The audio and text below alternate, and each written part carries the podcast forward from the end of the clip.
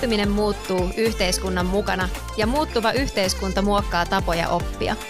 Tässä podcastissa pureudutaan digitaalisen oppimisen ilmiöihin. Minä olen Teemu Lehtonen ja mukanani juontamassa on Miia Eskelinen Fingerhus. Me saamme työssämme Suomen suurimman EdTech-tuotteen Vilman parissa sukeltaa digitaalisen oppimisen tulevaisuuteen päivittäin. Tervetuloa Vilmakästin pariin. Tervetuloa Vilmakästin ensimmäiseen jaksoon. Tässä podcast-sarjassa meidän on tarkoitus hieman katsella koulumaailman ilmiöitä ja ehkä asioita nimenomaan sen koulumaailman kautta. Ja minä olen Teemu Lehtonen ja johdan Vilman koululiiketoimintaa. Vieraana meillä on tänään tässä ensimmäisessä jaksossa sosiaalisen median tutkija, sosiaalipsykologi ja someturvan toimitusjohtaja Suvi Uski. Tervetuloa. Kiitos. Tänään aiheena olisi sosiaalinen media. Pyöritään vähän sen ympärillä ja pyritään vähän tarkastelemaan sitä, että miltä se näyttäytyy nyt tällä hetkellä tuolta ehkä koulumaailman silmin tosiaan ja lasten ja, ja huoltajien silmin. Ja lähdetään semmoisesta liikkeelle Suvi, että jos sä voisit kertoa vähän, että ehkä lyhyesti, että kuka olet ja miten tai minkälainen polku on sut johdattanut tähän tilanteeseen, missä nyt oot, niin voisitko vähän kertoa? Ehkä sellainen, että miten mä tykkään yleensä esitellä itteni, varsinkin koulumaailman liittyen, on se, että mä en, mä en ole opettaja. Mä oon sosiaalipsykologi, eli lähtökohtaisesti katsomassa ihmisten välistä vuorovaikutusta ja sitä, mitä tapahtuu, kun laitetaan enemmän kuin yksi ihminen huoneeseen. Ja se on mun erityisosaamista ja erityisesti niin, että ollaan siellä erilaisissa verkkoympäristöissä, niin siitä on myös sitten väitellyt ja tehnyt tutkimusta ja into ollut kova selvittää niitä mysteereitä, mitä ihmisen käyttäytymiseen liittyy. Ja, ja sitten toki tutkimuksen rinnalle on tullut se aito palo myös niin kuin pystyy vaikuttamaan asioihin ja ja iso, iso juttu on se, että näen, että teknologioita pitää rakentaa siihen suuntaan, että ne on ihmisille hyviä ja niitä jaksetaan ja pystytään käyttämään niin kuin mielen terveyden puitteissa ja, ja sitten toisaalta se, että ne on turvallisia. Voiko se tarkentaa vielä, kiinnostaisi kuulla vähän, että mikä niin kuin sytytti tämän aiheen tiimoilta sut aikoinaan? Miten, se ei ole kuitenkaan, että meillä olisi samanlaisella taustalla ihmisiä tässä maassa jotenkin niin kuin liikaa, että mikä sut sai nimenomaan tähän aiheeseen sitoutumaan ja syttymään? No mulla oli varmaan, mä oon hakenut tällainen vastakohdista voimaa, eli, eli mä oon sosiaalipsykologina mennyt Otaniemeen teekkarimaisemiin tekemään mun väitöskirjaa ja siellä oppinut tutkimuksen tekemisestä tosi paljon ja silloin oli sosiaalisen median tämmöinen iso valtakausi vasta aluillaan ja silloin se vaikutti tosi tosi mielenkiintoiselta ja siellä näkyi sellaisia epärationaalisuuksia ihmisten käyttäytymisessä ja niitä piti tietysti pyrkiä selittämään olemassa olevien teorioiden valossa ja näin poispäin. Ja, ja sieltä se mulla oikeastaan lähti, että kun tajus sen, että teknologioita kehitettiin siis silloin vielä aika paljon ilman sitä ihmisten käyttäytymisen tai ihmisen ymmärtämistä. Mm. Nythän on ihan toinen maailma jo näin, mutta se oli mulle tosi iso juttu. Ja sitten se, se tietysti, että on ollut ehkä silleen hirveän utelias, että on halunnut selvittää asioita juurta jaksain ja mennä eteenpäin ja tutkia lisää. Ja, ja toisaalta myös sit se, että et kyllä sitten semmoinen ihan niin kuin se teknologian mahdollisuudet on tosi inspiroiva, niin kuin varmasti meille kaikille tässä tämänkin pöydän ääressä, mutta, mutta just se, että, että jotenkin, että että se ei voi jäädä vain teoreettiselle tasolle, vaan meidän pitää pystyä myös tuottaa niitä ratkaisuja, jotka oikeasti sit auttaa meitä ja, ja on meille ihmisille suunniteltu ja näin pakko kysyä tuosta jatkona se, että mitkä sä sanoisit, että nimenomaan sai sut lähtemään yrittäjäksi sitten, että jos sä oot nyt someturvan toimitusjohtajana ihan toimit ja et oikein kädet savessa ehkä sitä kautta ihan niin kuin järjestelmäpuolella. Miksi sä et tavallaan sanonut vaan jollekin, että tehkää? Mikä sai sut ihan lähtemään, että sä päätit, että nyt tämä otetaan niin omiin käsiin ja tehdään, hmm. tehdään järjestelmä? Siis toikin niin kuin, nyt on kyllä vaikeita kysymyksiä heti alkuun, siis apua. Mutta mitä mä ajattelen, niin on oikeastaan se, että kyllä se on niin kuin yhdessä tekemistä ja se, että silloin kun me lähdettiin vaikka someturvaa tekemään, ja se on niin kuin enemmänkin palvelu ehkä kuin järjestelmä jopa, mm, tai näin mm, ajattelen, mm. niin siihen on vaadittu silloin jo lähtökohtaisesti niin monen eri alan asiantuntijoita, että se on ollut sellainen, että sitä ei, ei olisi voinut vaan sanoa jollekin vaikka IT-firmalle tehkää Joo. ja lähtee itse pois, vaan kyllä se on vaatinut, just meilläkin on juristeja, sosiaalipsykologeja, psykologeja, AI, kehittäjää, tekkipuolta, you name it. Joo, niin kuin, että me ollaan mylletty se sieltä läpi ja, ja se on niin kuin ehkä semmoinen isoin oppi, että itsekin niin kuin jotenkin sinne vaikka tekoälykenttään niin kuin referoitu. No mä oon sosiaalipsykologi enkä insinööri tai koodari tai näin. Niin kyllä siellä, mikä siellä on se iso juttu, mistä oon puhunut paljon sitten ehkä jossain kansainvälisilläkin areenoilla, niin se, että kun meillä on Suomessa ihan hirveän hyvää osaamista ja meillä tulee sitä koko ajan lisää, niin se taito fasilitoida ne ihmiset saman pöydän ääreen ratkaisee sitä yhtä hirveän vaikeaa ongelmaa, niin se on niin kuin taito ja se on kestävyyslaji myös. Et se ei ole yksi workshoppi siellä tai täällä, vaan se on taito pitää ne ihmiset siinä saman pöydän ääressä, vaikka erimielisyyksiä, puhutaan eri, eri ammattikieltä ja, Mm, ja niin kuin nyt mm. alkaa kyllästyttää toi toisen naama ja näin poispäin. Mm. Että Varmaan siinä on paljon just se sovittelu. Joku pitäisi olla se lopputulema, muuten ei koskaan synny mitään, ellei, ellei löydetä sitä niin kuin yhteistä, että mikä on se, mitä tehdään. Tuossa ehkä vähän, vähän niin kuin tuosta jäi vielä mietityttään se vaikuttaminen, että näetkö sä, että sä oot päässyt siihen asemaan, että sä oikeasti pääset nyt vaikuttamaan niihin, sä mainitsit motiivina sen, että päästä vaikuttamaan leveämmin ja näin, niin onko, näetkö sä, että tässä vai onko sulla vielä jotenkin, näetkö sä, että Suvi Uski vuonna jotain, niin on niin kuin vielä jotenkin, että pitää päästä vielä enemmän tähän maailmaan vaikuttamaan. No kyllä, mä, niin mä uskon siihen just sen teknologian mahdollisuuteen ja siihen, että me voidaan skaalata toimivia ratkaisuja tehokkaasti tässä maailmassa, missä elämme. Ja kyllä mä näen, että se vaikutus tulee varmasti kasvamaan. En tiedä, onko se sitten Suvi Uskin vaikutus vai sitten jonkun, jonkun projektin vaan leviäminen ja näin poispäin. Ehkä myös niin kuin se, että tämä maailma on muuttunut tosi paljon siitä, kun tätä, tätä projektia on lähdetty tekemään tai kun mä oon lähtenyt tutkijauralle ja näin poispäin. Ja mä mietin vielä, kun sä kysyt tuossa aikaisemmin sitä, että mikä mut on saanut vaikka tämän tyyppisen teeman parissa tämmöisen niin kuin kiusaamisen ja häirinnän ja vähän ikävien tilanteiden ja rikosten ympärillä jotenkin toimimaan mun työelämässä, niin on varmaan se, että semmoinen alkuaikojen internetkirjallisuus kertoi siitä, että internet on vapaa paikka ja me kuka vaan voidaan olla siellä mitä vaan ja vaikka meidän fyysinen ruumis kuolisi, niin ei, meidän elämä jatkuu siellä internetissä. Ja me voidaan täydentää internetillä itseämme ja että, että jos meillä on jotain puutteita vaikka kehossa tai mielessä tai rajoitteita, niin internetissä ne voidaan kompensoida ja kuka vaan voi olla mitä vaan. Se on aika makea ajatus.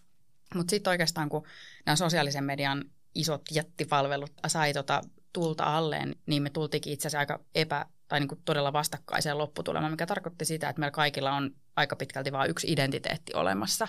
Ja kaikki, mitä me tehdään, menee sen identiteetin alle siellä verkossa. Ja sitten tähän liittyy se, että me nähtiin jo Suomessa mediassa sellaisia uutisia, että että jollekin ihmiselle oli käynyt tosi huonosti, että oli joutunut jonkun someraivon kohteeksi tai oli julkisesti pilkattu ja sitten se oli lähtenyt viraaliksi vaikka ulkomaille asti ja ihmisille kävi tosi huonosti ja ei pelkästään vaikka lapsille ja nuorille, vaan myös aikuisille. Ja Todella. jotenkin sitten ehkä oma semmoinen palo on niin kuin nimenomaan siinä, että, että meidän pitää voida suojella ihmisiä siltä digitaaliselta jalanjäljeltä, joka niille muodostuu. Ja erityisesti nyt vaikka näiltä meidän junioreilta, joilleka sitä on tullut sieltä tultavasti jo kohdusta asti sitä näkyvyyttä jollain alustalla.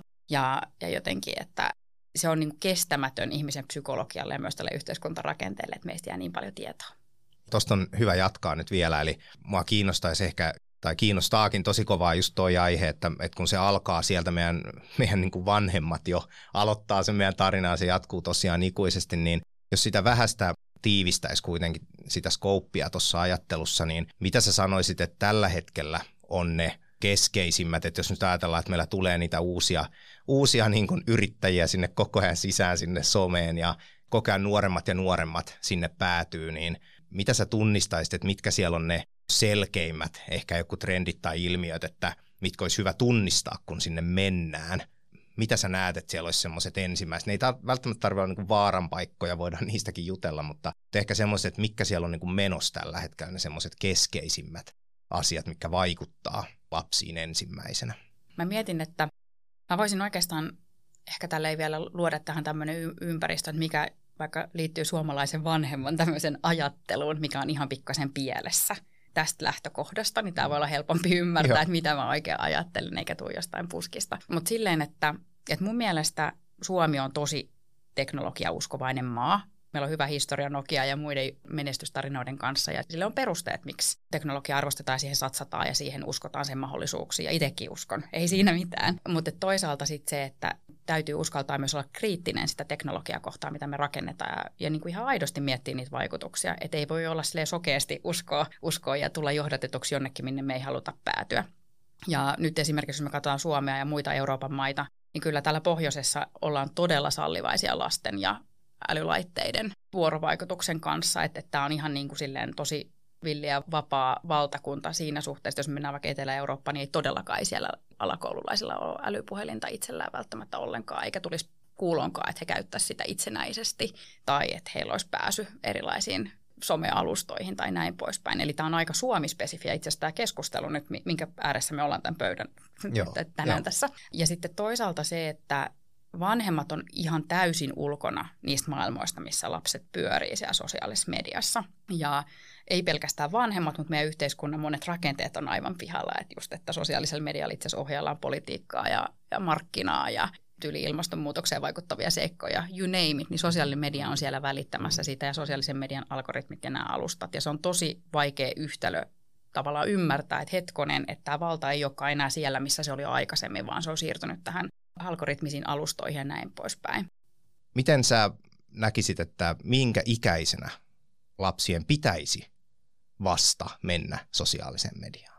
Mä ajattelen niin, että, että kyllä ne sosiaalisen median ikärajat on vähintäänkin aika hyviä. Eli mm. se 13 on näissä suorituimmissa palveluissa. Sitten on palveluita, jotka on vähän vanhemmille ja näin poispäin. Ja ehkä se, että että ei se ikä viime kädessä ratkaise sitten kuitenkaan Mm. Ehkä laillisesti jotain juttuja joo, mutta et se, että kyllä me tarvitaan kasvatusta sinne alle niistä asioista, että miten siellä käyttäydytään, miten pitää toimia tietynlaisissa tilanteissa.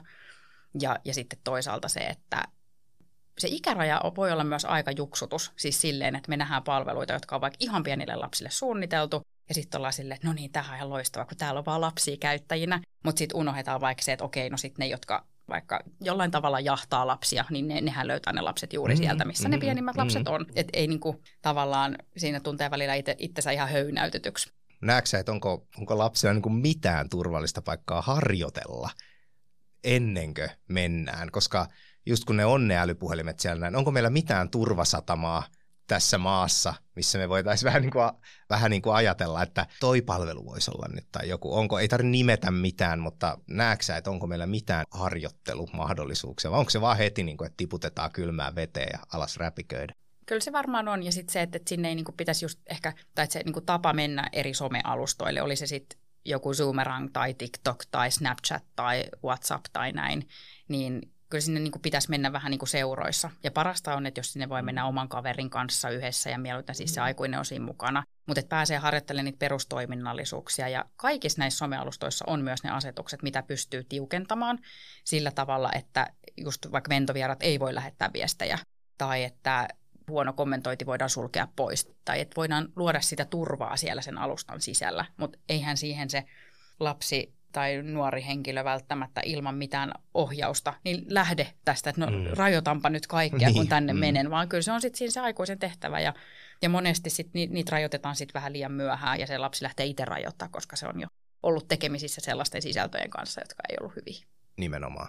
Toi on jännä näkökulma. Mä omista lapsista olen huomannut kanssa, että ne kyllä en nyt nimeä missä iässä olen lapsiani mihinkäkin päästänyt, mutta se ajatus on siellä takana, että kun on huoltajana käynyt läpi tietyt keskustelut ja päästänyt tutustumaan johonkin ensimmäiseen palveluun, ja, niin siinä tietyllä lailla tulee se, että sano sitten, jos siellä näkyy jotain, niin yritetään estää.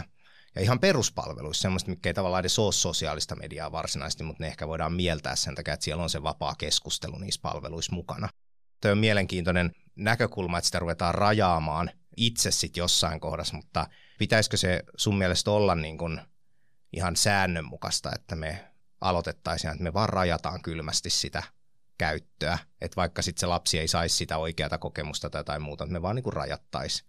Mm. Että siinä ei ole tavallaan mitään pahaa. Me ei, ei puututa mihinkään, vaan se on niinku ihan okei, että me vaan niinku lyödään boksille reunat ja tämä on nyt se, missä sä saat leikkiä. Just näin. Ja kuinka moni aikuinen jos ajatellaan vähän vanhempia aikuisia, jotka on Facebookissa, kenellä ne on kaikki julkisia ne tiedot? Aika mm. harvalla, aika monella on laitettu yksityiseksi mm. se profiili. Mm. Ja että on laitettu sille, että pitää laittaa kaveripyyntö ennen kuin voi laittaa vaikka viestiä. Ja kyllä sitä on tehty jo vuosikymmenet tässä, että kyllä se rajaaminen on nimenomaan se tapa käyttää niitä alustoja. Ja eri ikäryhmät käyttää niitä alustoja hirveän eri tavalla. Eli sitten niin kuin vaikka WhatsAppiakin voi käyttää hirveän monella eri tavalla kuin vaikka millä mä itse sitä käytän, mm, niin mm. Tiedän, tiedän monia muitakin tapoja sitten viettää siellä aikaa joka päivä ja, ja näin, että mun mielestä semmoinen niin rohkeus siihen, että muokkaa niistä sellaisia omalle vuorovaikutukselle sopivia.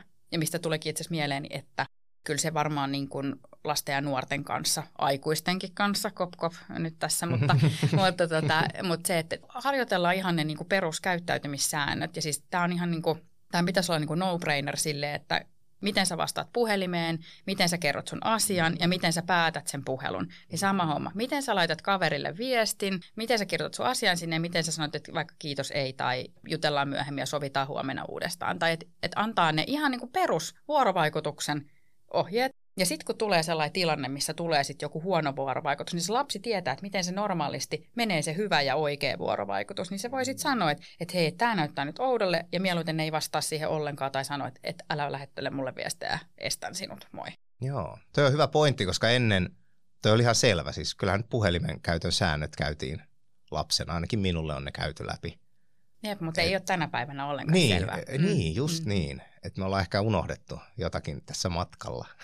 Jep. se on hyvä pointti. Mä voisin vielä kysyä semmoisen noihin lapsiin liittyen, että näetkö sä, että sosiaalisessa mediassa on niin kuin ylipäätään mitään hyvää lapsille? Tuoko se mitään hyvää heidän elämään? Niin kuin, voiko sitä nähdä, että sillä kolikolla olisi joku kääntöpuolet? Paljon puhutaan siitä negatiivisesta, mitä se aiheuttaa ja sitä on helppo luetella itse kunkin niitä esimerkkejä, mutta onko niin mitään hyvää?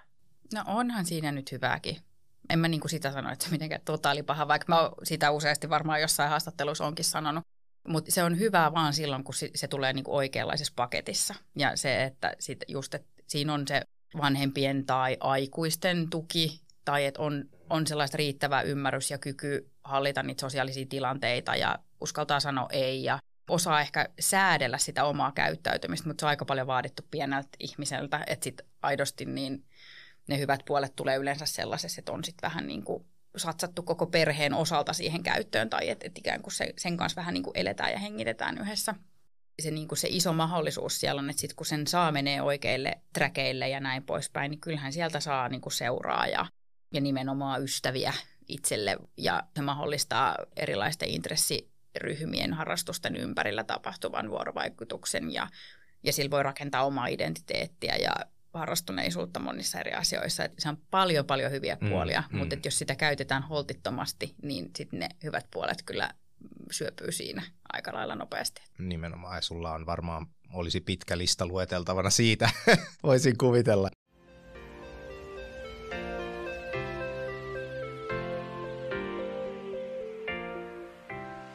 Pysytään vähän positiivisen puolella, niin miten sä näkisit sitten tässä yhtälössä, niin – koulun roolin.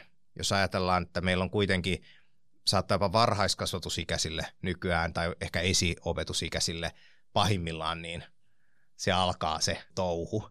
Niin miten sä näet, että varhaiskasvatus tai perusopetus esimerkiksi nyt sitten, miten he voisi tulla vastaan tässä? Mitä he voisi tehdä tämän asian eteen? Ja milloin ehkä sä näet, että siinä olisi hyvä tarttua niihin asioihin? No kyllä varmaan niin kuin just tosi aikaisin niihin on vaan tartuttava mä en siis syyllistä ketään, jos se ei ole vielä tarttunut. Mm, en en joo, sillä ei, äänenpainolla ei tässä, vaan mm. enemmänkin silleen, että nyt kun mennään vuosia tässä nyt eteenpäin, niin kyllä meidän täytyy jo mm. hiffata, että, että on juttuja, mitä pitää opettaa. Ja just opettaa ihan jopa tällaisia ei-teknisiä asioita, kuten mä sanoinkin, että just että näitä vuorovaikutustaitoja, että miten käyt keskustelun ihmisen kanssa, miten sanot ei kiitos, miten sanot, että kyllä kiitos. Ja niin kuin, että, että voi niitä kaverisuhteita hoitaa taitavasti, niin siinä saa sellaisen hyvän semmoisen niin kuin luottamuksen siihen, että hyvät suhteet menee hyvin ja sitten voi olla suhteita, mitkä ei minun elämään kuulu ja ne voidaan sulkea ulkopuolelle. Ja toinen juttu varmasti on se, että puhutaan tämmöisestä omasta hyvinvoinnista. Eli semmoisen niin kuin oman itsetuntemuksen ja hyvinvoinnin puhetta pitäisi lisätä lapsilla ja nuorilla ja niiden arjessa ja siinä, että se tulisi jotenkin enemmän osaksi sitä arkista kanssakäymistä myös muiden ihmisten kanssa, että missä menee omat rajat, missä on hyvä olla, mikä riittää, syö hyvin, pitää itsestään huolta – ja, ja niin kuin ihan pienestä asti, että se ei ole mikään toissijainen juttu, mikä musta tuntuu, että on vähän jäänyt välistä tässä jollain sukupolvilla. Ehkä itsekin kuulun niihin, että ne ei ollut sellaisia niin kuin jotenkin painopistealueita. Ja nyt kun meillä on tällaiset tosi niin kuin koukuttavat älylaiteympäristöt, niin ei näissä selviä kukaan, jos ei pysty kuuntelemaan itseä ja laittaa sitä omaa hyvinvointia etusijalle. Ja, ja sitten eihän niin kuin, ei pieni ihminen pysty laittaa sitä laitetta pois, vaikka se haluaisi. Että kyllä se vaatii sen vanhemman, vanhemman, joka tulee ja ottaa hellästi sen ja määrätietoisesti sen laitteen pois siinä tai näin. Että on paljon sellaista, mitä voi niin kuin aloittaa, mikä ei ole sitä, että painetaan oma postaus sinne nyt ja, ja tota, hyvä kuva ja joku hashtag, että ei sillä tavalla, vaan että, että me tarvitaan todella sellaista niin kuin hyvää ihmistuntemusta, jotta me kasvatetaan hyviä sellaisia digitaalisia tai digitaalisessa maailmassa pärjääviä uusia ihmisiä. Osaisitko sanoa, että jos nyt saisit itse vaan, että nämä minä lisäisin meidän Suomessa nyt opetussuunnitelmaan, tämä on pakollista.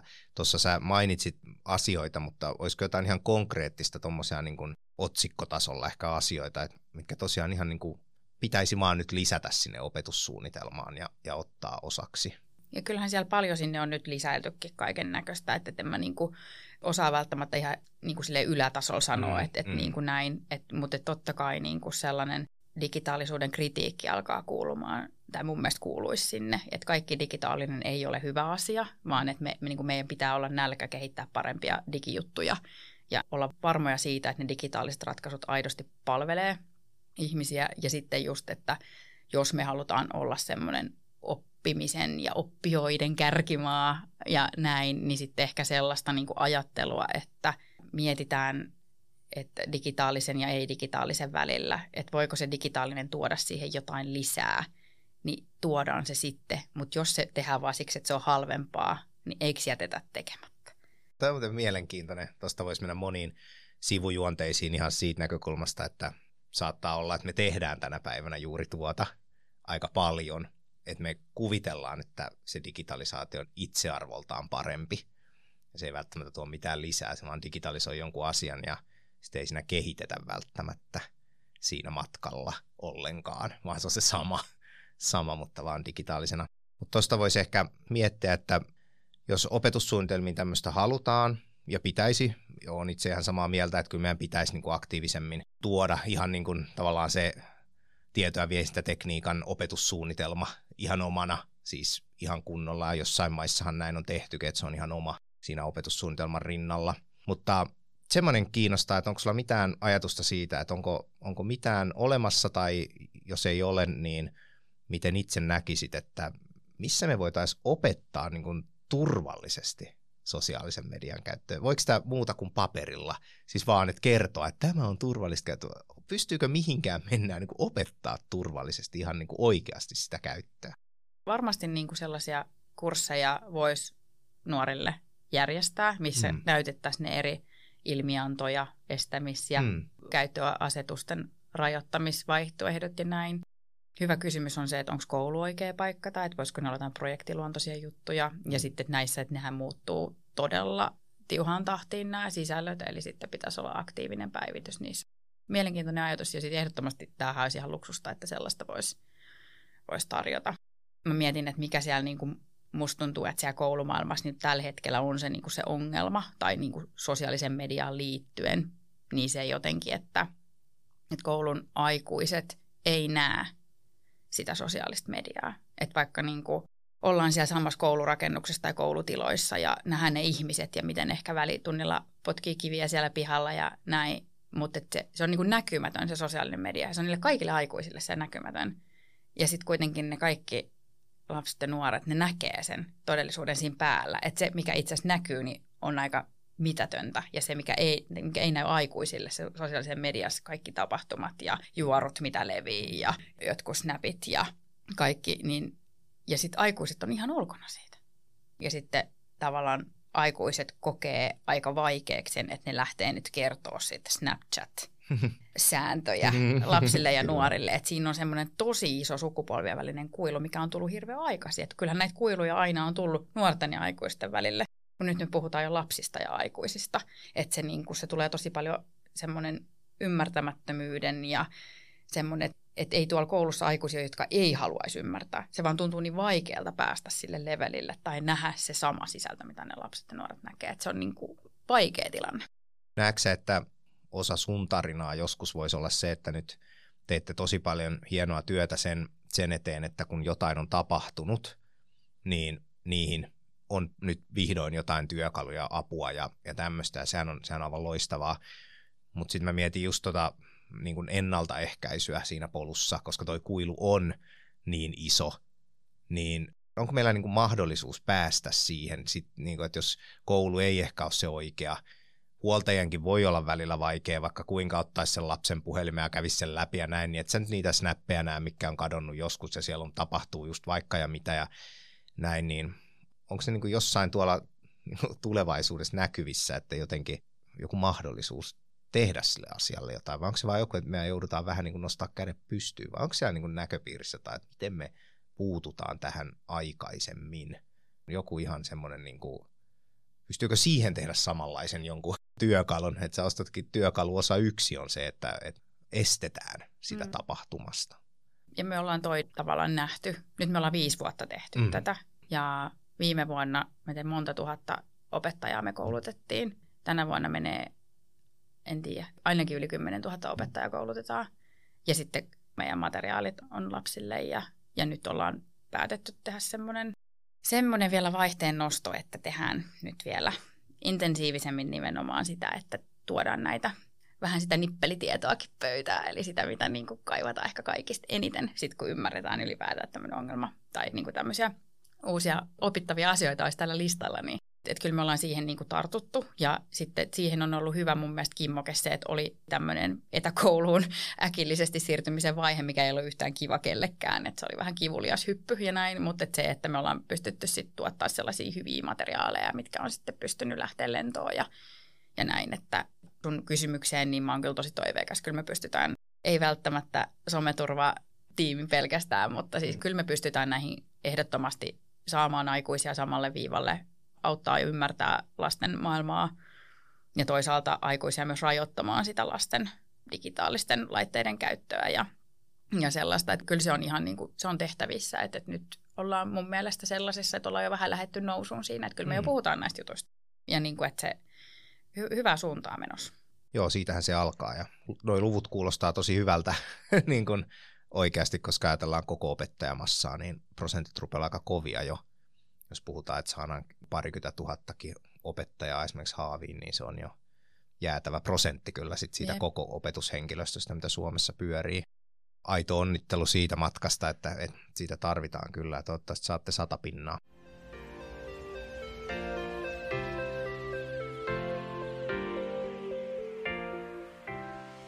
Voisi ehkä tämän niin kuin koulumaailman niputtaa jotenkin, että – onko sanottavissa jotain, sanotaan vaikka kolme vinkkiä tai muutama vinkki opettajille ylipäätään tässä hetkessä, niin osaiko se nimetä jotain semmoisia, että nyt jos opettajat tätä kuuntelee, niin mitkä olisi semmoiset, niin että muistan nämä kolme asiaa, niin ollaan jo niin kuin matkalla tietyllä lailla.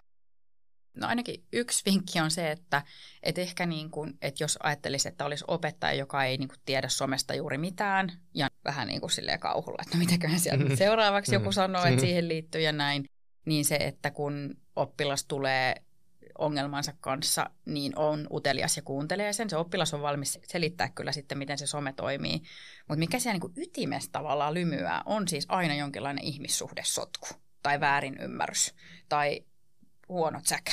Mm. Ja, ja niin kuin niissä aikuinen osaa aina auttaa. Aikuisilla on näistä kokemusta mm. ja niin mm. opettajan roolissa on joutunut semmoisiin käsikähmiin väliin, että tota, on niin kuin erittäin hyvä kyky purkaa sitä tilannetta niin kuin, ja olla tukena sille lapselle ja nuorelle siinä tilanteessa. Et, et mä olisin niin kuin tosi rohkaiseva, että kyllä siinä pärjää tosi pitkälle. Ihan sama, missä somessa tai millä planeetalla se on tapahtunut. Niin kuin se on ihmisten, jotenkin ihmissuhteisiin tai johonkin liittyvää, niin on, on jotain ja sitten toinen juttu se, että meillä someturvan ensiapuyksikössä, missä meillä on juristeja ja sosiaalipsykologeja ja kaikki on erikoistunut someen, niin ei meillä kaikki tiedä kaikesta kaikkea. Että kyllä siellä asiantuntijat neuvoo pitää, että no mikä tämä somealusta on, tämä Featuren tämä mm-hmm. ja tämä, mitä tämä nyt tarkoittaa. Ja kyllä meillä näitä pohditaan myös, että mun mielestä sitä omaa osaamista ei kannata yhtään dissata, tai eli siis aliarvostaa, mm. vaan niin enemmänkin silleen, että jos on nähnyt Facebookin logon, niin se on jo ihan tosi jees. et, et ihan oikeasti, että kukaan ei osaa kaikkea ja niin kuin, että juttuja voi opetella ja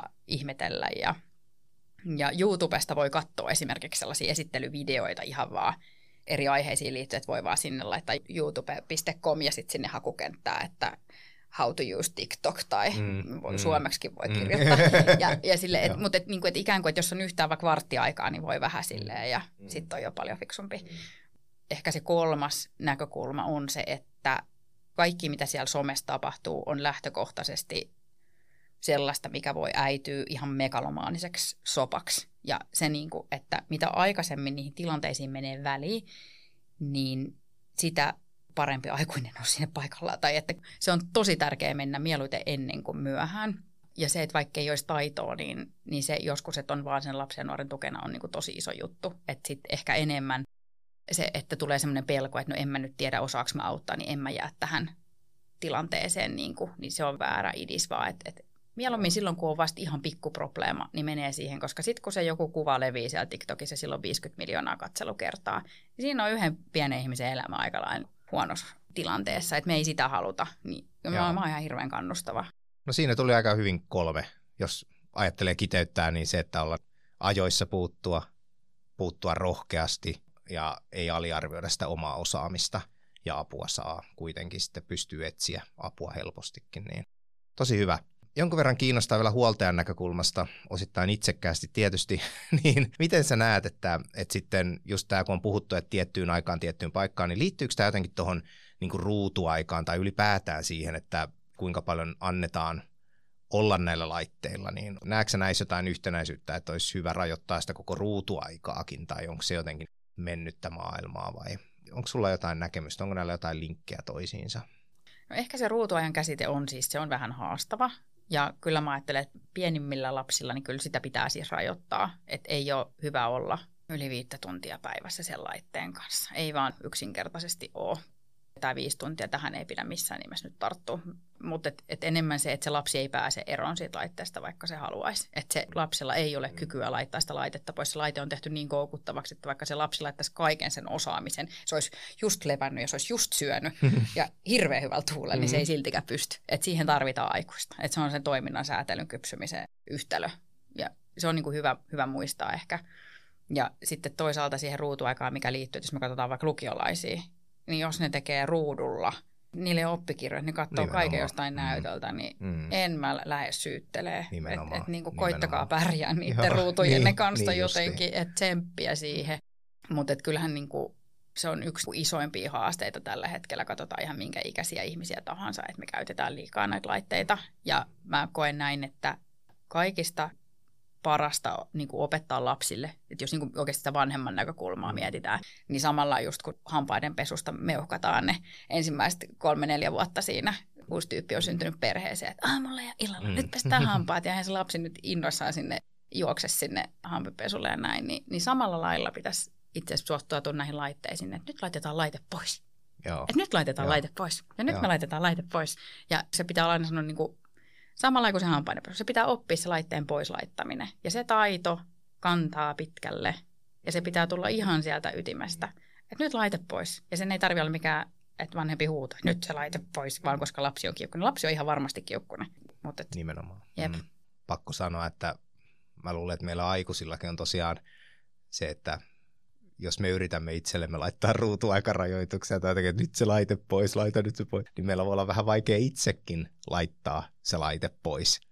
Vaikka me tiedetään, että älä nyt vahtaa sitä ruutua ennen kuin meet nukkumaan siinä, että, että nukut paremmin tai mitä ikinä. Sitten se, että meidän pitäisi pystyä se lapsille, meidän omille lapsille vielä niin kuin opettamaan, jos meillä on vaikeuksia se itsemmekin kanssa Jep. välillä sen asiankaan, niin ei, ei se kyllä niin kuin helppo ole.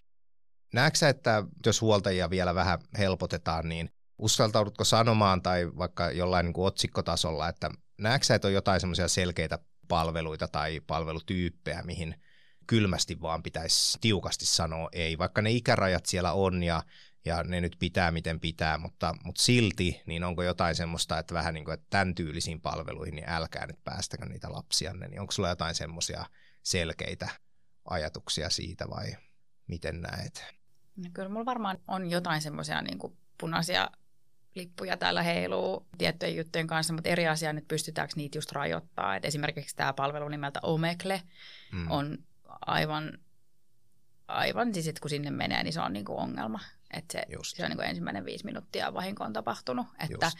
ja sitten, mutta et se on sitten taas semmoinen, että sinne mennään ehkä sitten kaverin kanssa vanhemmat ei ole kotona tyyppisesti, niin mitäs jännää keksittäisiin? Se on niin kuin sen tyyppinen, kun ehkä joskus silloin omassa nuoruudessa saatettiin soitella johonkin ilmasnumeroihin ihan vaan, koska se oli hauskaa. Niin mm. vähän niin kuin sama henkinen asia. Just, just. Ehkä niin kuin palaan vielä siihen, että, että just että TikTok ja No TikTok on itse asiassa aika hyvä esimerkki, koska siellä on niin vauhdikas se leviämistahti niin kuin sisällöillä. Ja siellä ei just pysty aina hillitsemään sitä, että mitä sinne omille silmille räpsähtää. Että siellä voi tulla ihan mitä vaan vastaan. Että siellä on niitä itsemurhavideoita pyörinyt ja siellä on ollut näitä sotavideoita ja tällaisia. Että jos sinne lapsi tai nuori niin kuin menee, niin ne turva-asetukset pitää olla kohdillaan. Ja nekään ei silti pysty filtteröimään sitä tietynlaista sisältöä, että se on niin kuin haastava.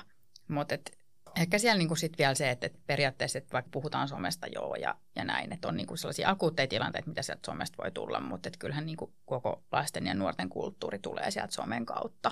Ja just, että nämä kaikki erilaiset haasteet, vaikka TikTokissa, mitä liikkuu, nyt oli nämä kouluruokalahaasteet ja, ja tällaiset jutut. Ja sitten on erilaista tällaisia niin väkivallan ja rikollisuuden ihannointihaasteita ja tämän tyyppisiä sisältöjä tosi paljon. Että se on, että jos se jää vanhemmilta tai ylipäätään tämän yhteiskunnan aikuiset kokonaan hiffaamatta, että mistä nämä jutut tulee tai miten siellä kuplii pinnan alla, niin että on sille ihan hyvä olla kiinnostunut niistä oman lapsen jutuista ja jutella vaikka ihan päivittäin. Niin.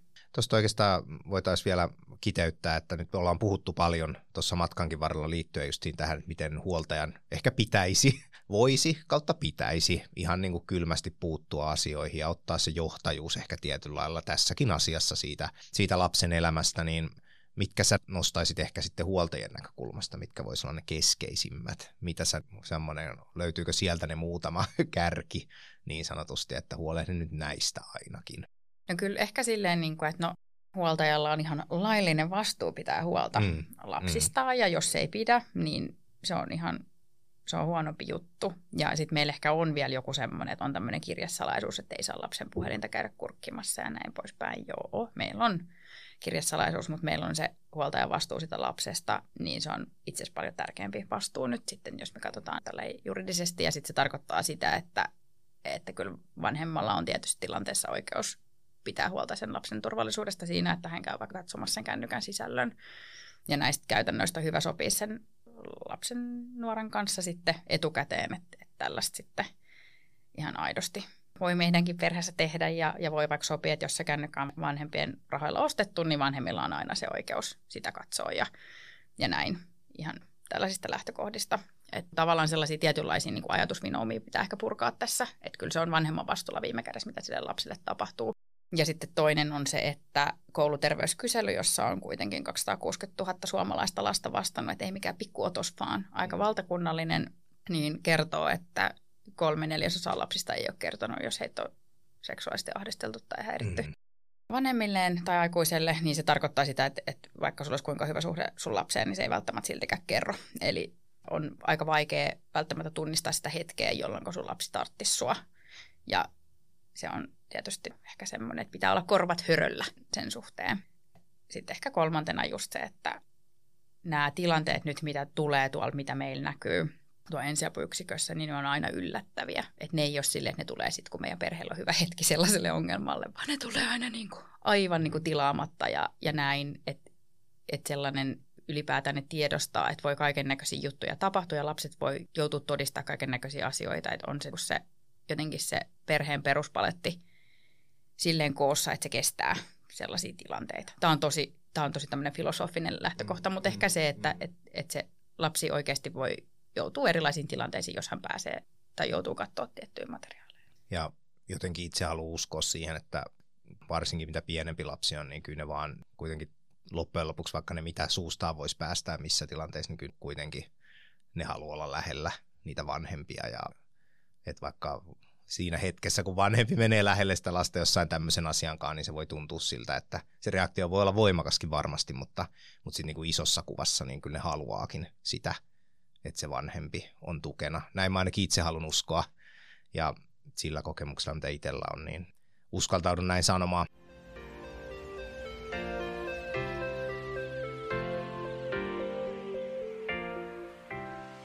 Ehkä vielä huoltajan näkökulmasta kiinnostaisi semmoinen, että nyt me ollaan tosi paljon puhuttu sosiaalista mediasta tässä ja sitten sä sanoit sen siellä aiemmin, jäi mietityttämään tässä vähän se, että sanoit, että kuitenkin on vain yksi identiteetti niin kuin loppujen lopuksi. Onko meillä mitään keinoja jotenkin sen, jos jätetään se some sivuun ja se kaikki pelimaailma, kaikki mitä kautta ne lapset on, on niin kuin sillä puolella yhteydessä ja luo sitä identiteettiä niistä lähtökohdista, niin näetkö että meillä on jotain, miten me voitaisiin tavallaan voimistaa sitä ei-somen identiteettiä, sitä niin sanottua sitä normaalia ihmistä, sitä normaalia lasta ja näin, että me jotenkin, onko siinä jotain, että niin siellä on vaakakupit, mitkä heiluu, että some luo tämän verran identiteettiä ja se muu sosiaalinen elämä tämän verran identiteettiä ja, ja näin, että onko siellä niin kuin jotenkin, että lisäämällä jotain asioita sinne somen ulkopuolelle, niin ne tukee voimakkaasti myös sitten sitä somen niin kuin identiteetin kasvamista. Onpa vaikea kysymys, mutta hyvä, herkullinen. Siis mä mietin, että ehkä just silleen, että kyllä se on jossain tässä nyt lähivuosina varmaan viimeisen viiden vuoden sisään itse asiassa jossain määrin ehkä näillä nuoremmilla ihmisillä kääntynytkin. Tai ehkä nuorisokulttuurissa, että some on todellisempi kuin todellisuus mm. somen ulkopuolella. Ja se on, se on niin kuin jännä asia ehkä itsessään jotenkin hahmottaa, mutta muuten niin musta tuntuu, että kyllä niin kuin sellaista liikehdintää tuossa pinnan alla myös on, että tehdään asioita somen ulkopuolella ihan tietoisesti, vetäydytään eri someista ja sitten on ehkä tällaista just tietyllä tavalla tiedostavien ihmisten keskuudessa just tällaista, että pidetään paljon tällaisia somepaastoja tai ihan lähdetään kokonaan lätkimään eri tileiltä ja käytetään älylaitteita vähemmän ihan tietoisesti ja, ja näin. Että kyllä niin kuin sellaisia niin kuin ikään kuin alakulttuureita on nyt syntynyt ja, ja semmoista kapinaa ja se on mun mielestä tosi tervehenkistä siis kaikin puolin. Tosi hyvä joo kuulla.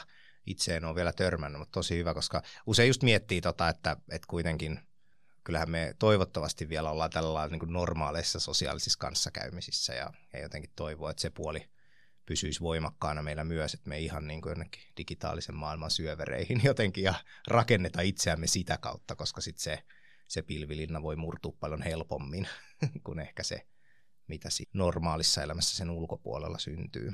Ehkä tuohon vielä voisi lisätä sen, että tällä sosiaalipsykologina, mikä on jotenkin mielenkiintoista mun mielestä, on se, että, että tällä ei, niin kuin, kun me ollaan nyt tässä pöydän, pöydän ääressä sun kanssa, niin tämä sosiaalinen vuorovaikutus tällä läsnä on itse asiassa aika vaikeaa, kun seurataan toistemme eleitä ja kaikkea ja no, olikohan toi nyt tyytyväinen mun vastaukseen ja olisikohan se halunnut, että mä puhun jotenkin lyhyemmin. Ja, ja niin kuin, että me mm. käydään semmoista tavalla, että meidän aivot tekee sitä sosiaalista laskentaa koko ajan, että no menikö tämä nyt oikein ja onko hän nyt luotettava ja onko meillä kaikki hyvin tässä ja, ja tämmöistä. Niin se on kaikissa ihmissuhteissa tosi vaikeaa ja tämä digitaalinen maailma on tuonut sellaisia vaihtoehtoja, että ei tarvitse tällaisen vaikeuden kautta mennä läpi. Mm-hmm. Eli sitten, että jos mennään enemmän sen vaikka semmoisen viestien kautta, vaikka sitä sosiaalista suhdetta, niin se on tosi paljon helpompaa ja vähemmän kuormittavampaa tietyllä tavalla. Se ei välttämättä johda samanlaiseen ihmissuhteeseen tai anna, anna sitä samaa, mutta et on nähty myös sellaisia trendejä, että, että ei jakseta enää opetella tätä kasvokkaista mm. vuorovaikutusta, koska tämähän niin tässä voi mennä pieleen niin kyllä, moni asia. Kyllä, ja joo, että, että on, on heti vastata. Just näin. Ja että on, on riski, että, että hän ei pidäkään minusta tai jotain. Niin, että, kun, että kun tätä ei voi hallita niin paljon, kun sitten taas, että jos mä laitan hyvin muotoilut viestit sulle, niin tämähän on ihan kuin, niin kuin Kyllä. Va- valmista, Kyllä. varmaa, varmaa tota vuorovaikutusta. Mutta et, et, ja se on niin kuin mun mielestä niin kuin myös ehkä sellainen, että jos mietitään näitä meidän pieniä ihmisiä, niin semmoinen, että, että toivotaan, että tämmöistä kasvokkaista vuorovaikutusta jaksetaan harjoittaa, että vaikka se onkin hyvin monivivahteista ja vaikeaa. Joo. Pakko vielä jatko kysyä tuosta lyhyesti, että miten sä näet ton niin suhteessa itseluottamukseen? Koska nyt sitten taas sosiaalisessa mediassa voi syntyä jonkinlaista itseluottamusta.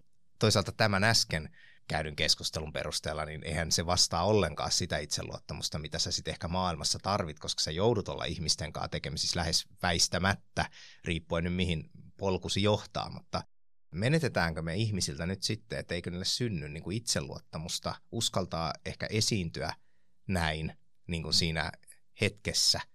Näetkö että, että voiko se johtaa johonkin semmoiseen lopputulokseen, mm. että me menetetään sieltä niin kuin No jotain. ihan varmasti. Ja kyllähän niin kuin siis, että se kulttuuri nyt ohjautuu sitä kohti, että halutaan olla somejulkkiksi ja somevaikuttajia ja tehdä someammatiksi. Että kyllä mm. se on lasten ja nuorten siellä mm. kärkipäässä, että mä haluan ainakin tehdä tubettajana sitten niin miljardin just. ja näin. Ja se on ihan okei, mutta et just, että kyllähän niitä tarinoita tuolta tulee myös yhtä lailla, että somevaikuttajat kärsii todella paljon sen takia, koska he ovat luonut tietynlaisen kuvan itsestään. Mm. Ja mm. sitten no eihän ne arjessa nyt ole sellaisia, eikä tämä nyt ole niin hauskaa ja hyvännäköistä koko ajan. Niin. Ja, ja niin kuin, että on mielenterveysongelmia, mistä sitten tullaan aika vahvastikin ulos ja puhutaan niistä ja, ja näin. Että sellaista kaikkea tapahtuu.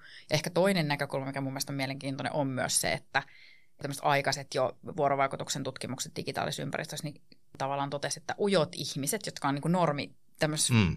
läsnäolotilanteessa ujoja, ei välttämättä ole yhtään ujoja digitaalisessa maailmassa.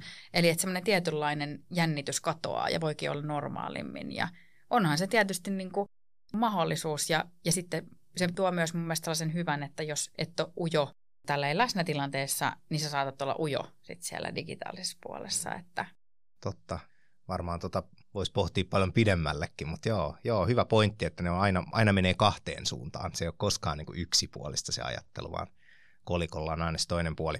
Mutta hei, sä oot taas kerran joutunut tässä puhumaan somesta älyttömän määrän ja miten sitten kun Suvi Uski irtautuu somesta siinä työn roolissa – ja sitten ehkä toivottavasti joskus siviilielämässäkin somesta irti, niin mikä sut saa niin kuin irrottautua? Miten sä saat itsesi irti siitä puhelimesta ja, ja somesta ja kaikesta? Niin onko sulla joku semmoinen, että onko sä asettanut itsellesi aikoja tai jotain rajoja tai jotain? Että mitä sä teet sen ja mitä sä mahdollisesti teet silloin, kun sä saat itsesi siitä irti? No mä luulen, että, että on semmoinen niin kuin, tosi hyvä kysymys taas apua. Mä ihan että aha, mutta oikeastaan kiva kertoa, mutta et, et mä teen aika paljon töitä ja sitten tietysti on joutunut etänä tekemään töitä, olen laitteilla ihan määränsä enempää, niin ei ole mitään ongelmaa laittaa kyllä laitteita pois. Että mua ei niinku, että mä ihan tosi, tosi mielellään laitan. Joo. Ja tiedätte, kun teen just tälleen niinku somen tämmöisen pimeän puolen kanssa hommia, niin se on oikeasti välillä vähän raskastakin se mm, sisältö, varmasti, mitä, mitä niinku selaa, että se ei ole niin niinku sellainen koukuttavaa, että, että on ihan ihana pitää taukoa ja mun repertuaariin kyllä kuuluu sitten ihan hyvät harrastukset on liikuntaa ja, ja luontoa ja, ja ystäviä paljon. Ja, et ajattelen, ajattelen hyvin vahvasti, on yrittäjänä, niin on tosi tärkeää pitää just huolta siitä, siitä tasapainosta ja sit siitä, että semmoinen uteliaisuus maailmaa kohtaa säilyy. Ja, ja, ja sitten toisaalta se, että koko ajan tässä niin kuin maailma muuttuu niin kovaa vauhtia, niin pitää kuunnella niin monia erilaisia ääniä, että se ei ole vaan ääni, mikä kuuluu somemaailmasta, vaan se voi olla ääni, joka kuuluu jostain muualta, mikä sitten vaikuttaa kaikkeen, niin täytyy olla silleen niin kuin luovasti, luovassa tilassa myös pääsääntöisesti ja, ja näin. Että. Tosi hyvä. Mutta hei, tosi hienoa, että pääsit mukaan. Iso kiitos. Ensimmäinen Vilmakästi nauhoitettu ja toivottavasti törmätään muuallakin ja jatka nyt hienoa työtä ja muuta meidän koulumaailma tältä osin ja saadaan tehtyä hienoa tulevaisuutta. Kiitos. Kiitos, että sain olla vieraana ja oli hauska jutella tällaisista aiheista ja tuli oikeastaan aika yllätyksenä nämä kysymykset ja mä oon jotenkin ihan arvostan tätä keskustelua, mitä kävimme. Kiitos. Joo, hyvä. Kiitos.